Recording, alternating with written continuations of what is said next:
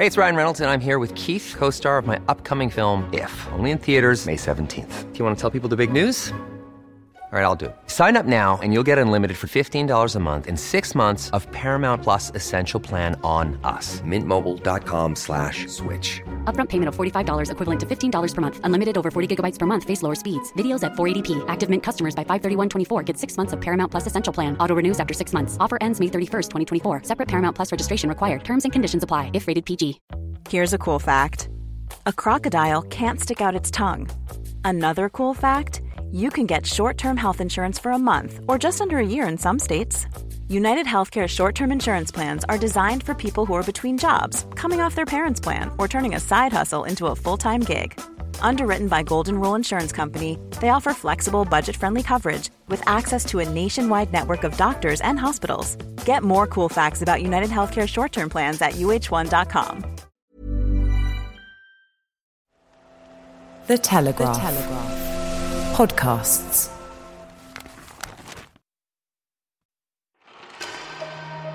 As pressure mounts on the government to introduce a two week national lockdown, we're looking into the effectiveness of circuit breakers. This is Coronavirus, the latest from The Telegraph. I'm Theodora Louloudis. Your freedom is now dictated by your postcode, and London, Essex, and York addresses are the latest to move into Tier 2 COVID restrictions. That means from Saturday, residents can't meet other households, including in pubs and restaurants. And while some authorities are resisting COVID crackdowns, Greater Manchester Mayor Andy Burnham's been vocal in speaking out against the possibility of his region moving to Tier 3. Others say things don't go far enough. Well, agreeing on something would be far too simple for 2020. London Mayor Sadiq Khan and Labour leader Sir Keir Starmer are among those calling for national circuit breaker lockdowns. But if we act now, if we follow the science and break the circuit, we can get this virus under control. If we don't, we could sleepwalk into a long and bleak winter. That choice is now for the Prime Minister to make. It's very easy these days to feel like it might be a long and bleak winter regardless. But the idea of this two week circuit breaker lockdown isn't new. Notes from a SAGE meeting on the 23rd of September and published this week reveal the group recommended a two week national lockdown. They said it would bring the R rate down and could set the epidemic back by a month. But how much benefit is there in delaying transmission of the disease? And how closely should the Prime Minister be listening to these calls? Two not so simple questions that I put to our global health security correspondent Sarah Newey when I gave her a call earlier today. But I started by asking her what the difference is between a circuit breaker and the restrictions in place currently in England?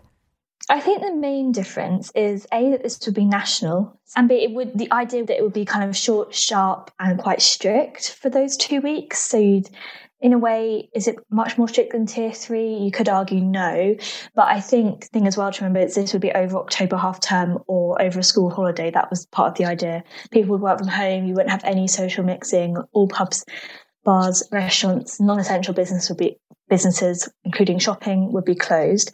Um, and the idea is you'd want to have some sort of support mechanism for those businesses in place. But I think kind of the thing that makes it different from tier three is A, that it's national and B, that it's time limited. So this the whole idea of it is it's two weeks to reset the clock to be able to bring cases down so that your test and trace system, which works much more effectively when we're when it's not overstretched, so when you've got like 70 to 80% capacity rather than 100%, much like the NHS and other aspects of our systems, I, I guess. And also, if it's only two weeks, it it kind of allows us all to plan our lives around it a little bit more.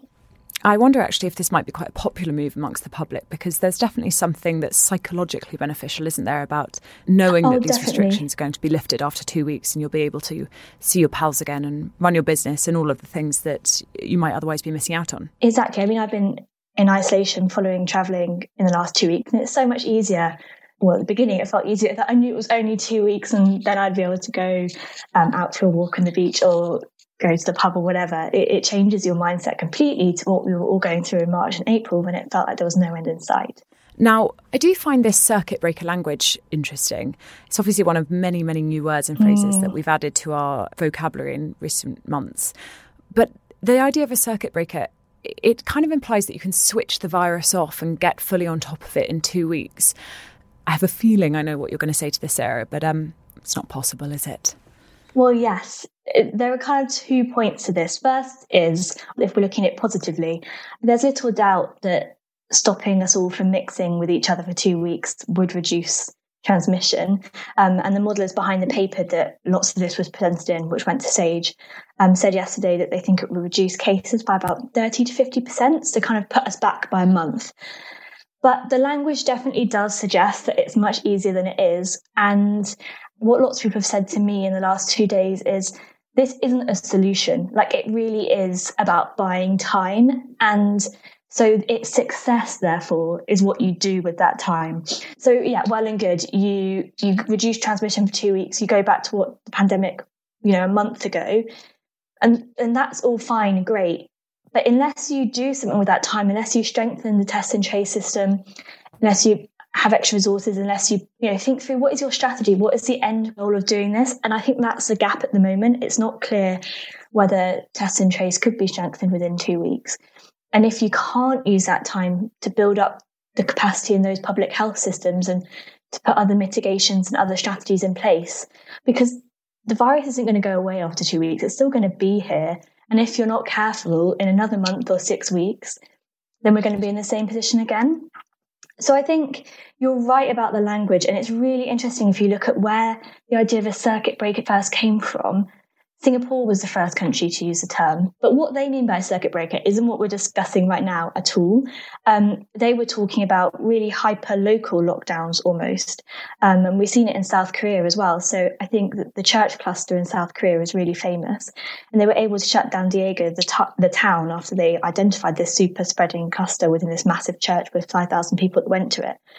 Now that's because they identified the source of an outbreak, and it's the circuit breaker there is all about anyone who might have come into contact with that church or bar or restaurant or school stays at home so that they never have so if they've got it or asymptomatically or they don't have the chance to pass it on that's very different to what mm-hmm. we're talking about in the UK. All those countries that you've mentioned there, as you say, they're countries which had very localized outbreaks, and, and in fact, none of those countries really had widespread mm. transmission of the virus in the first place. Have we seen circuit breakers work in any countries uh, which are affected as badly as the UK? Well, again, it kind of depends on what you're defining by a circuit breaker. Israel is kind of the most cited example. They had a second, but it was more of a second lockdown because they lost complete control.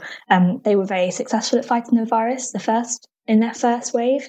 But over summer, they kind of opened up much too fast, kind of encouraged everyone to go out and about as if all risk was alleviated. And they saw cases get really out of control at the end of August and beginning of September. So they introduced quite a strict lockdown. Originally, it was meant to be for three weeks. Um, it's now four weeks later and it's still in place, although they're talking about alleviating it come the weekend or next week a little bit and it has cut cases in half from about 6,000 a day to 3,000, I think. So obviously that's given them time and space to get out of control of the virus, but they still have 3,000 cases a day. It hasn't eradicated it. And that's the whole point of like you're buying time, you're not ending the pandemic. Another country that's slightly different from the examples in Asia, which is all kind of based around contact tracing and tracing backwards to identify the source of an outbreak rather than tracing forwards to who an, an individual who's infected has come into contact with. A country that's done it differently is New Zealand. We saw them go into a second lockdown over summer after the cluster in Auckland was um, identified. But again, that was slightly different because they had a very clear strategy, which was we're eradicating COVID completely from New Zealand. So they waited until they basically got rid of all transmission chains. Again, that's not what we're talking about in the UK because we've never had a zero COVID strategy. So that's where you've got to be really specific about what is the point and what are you're doing with the time that you're buying.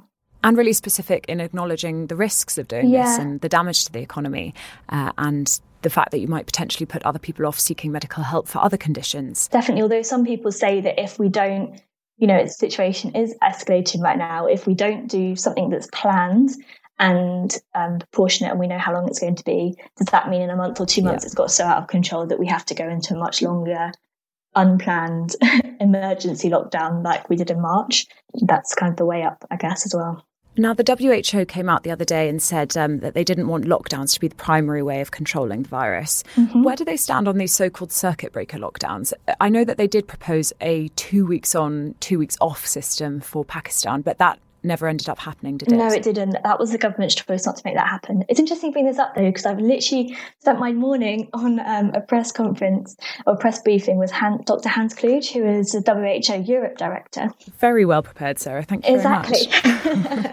I'll do my best. Anyway, he was saying this morning that he really favours tar- he called them targeted, proportional, stepwise responses. And actually, when he was asked directly about, you know, what do you think of circuit breakers, he said, much like I said before, you know, if it's implemented, the time really has to be taken to develop basics. And he said the most important point is this isn't a panacea; it has to be taken alongside other measures. And actually, throughout the whole briefing, he was quite anti national lockdowns. He called them a very last resort and said that any nationwide tightening of decisions really must consider the direct risks and the collateral damage. An interesting point he said, though, that I will just drop in, which is slightly different circuit breakers, but he was really stressing the idea of mask wearing and strict control on social mixing in public and private places. And he said that could save as many as 281,000 deaths or prevent 281,000 deaths in the next six months in Europe. Wow. And he said, going back to what we kind of have alluded to, you know, take these small actions, but take them, you know, be really strict about them now. And then the virus is a bit merciless. If you don't do something, then you are going to get into a position where you might need a, lockdown, but that's really got to be a last resort. You know, we were caught off guard in March, but we've known that the, this virus isn't new anymore. Um, we should have better tools in place than the blunt lockdown. Is basically the idea from the WHO, I think. Sarah, you said at the beginning of this that you are in isolation after going away. Why don't you quickly tell listeners why you're away? And uh, and we'll put a link to the piece that Sarah was working on in the show notes to this episode. yeah, well, I actually was um, lucky enough to head over to Manaus, which is in um, Brazil, in the north of Brazil, in Amazonas state. It was one of the worst hit cities in Brazil during the peak of the pandemic. And so I was there to find out a little bit more about what happened and, and what's taking place now, which was fascinating. There's clearly a lot of people who've been quite deeply traumatized by what took place there. Um, speaking to ambulance drivers who, you know, if they didn't leave stretchers and oxygen canisters with their patients at the hospital, there was no space for them to go in and no resources to look after them. Grave diggers who, you know, buried more than 100 people a day. Um, mm. Photographers who captured all of this and saw people dying in front of them. So it was a pretty bleak story in many ways. Um, and it's concerning because people are quite worried that they're on the brink of a second resurgence. But it's also whenever you go to places which have experienced a lot of hardship, you meet amazing people who have um, incredible stories of, you know, strength and hope. So it was both quite an intense trip, but also an optimistic one. Yeah, read the piece for more information about what happened though. The rest of the coronavirus latest news. Welsh police could use automatic number plate recognition to identify people travelling across the border from England.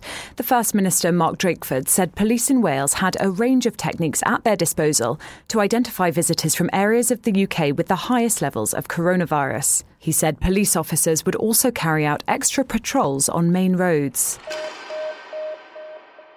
Angela Merkel said to be deeply concerned new coronavirus restrictions agreed by regional leaders don't go far enough and Germany could be heading for disaster. The warning comes as Germany and Italy recorded their highest daily rise in infections since the start of the pandemic. It means Italy's no longer on the UK's safe travel list, and anyone arriving in the UK from Italy, Vatican City, or San Marino from 4am on Sunday must self isolate for two weeks. As always, if any of those stories have piqued your interest and you'd like more information, you'll find links to relevant articles in the episode description, as well as the link to Sarah's piece discussed earlier.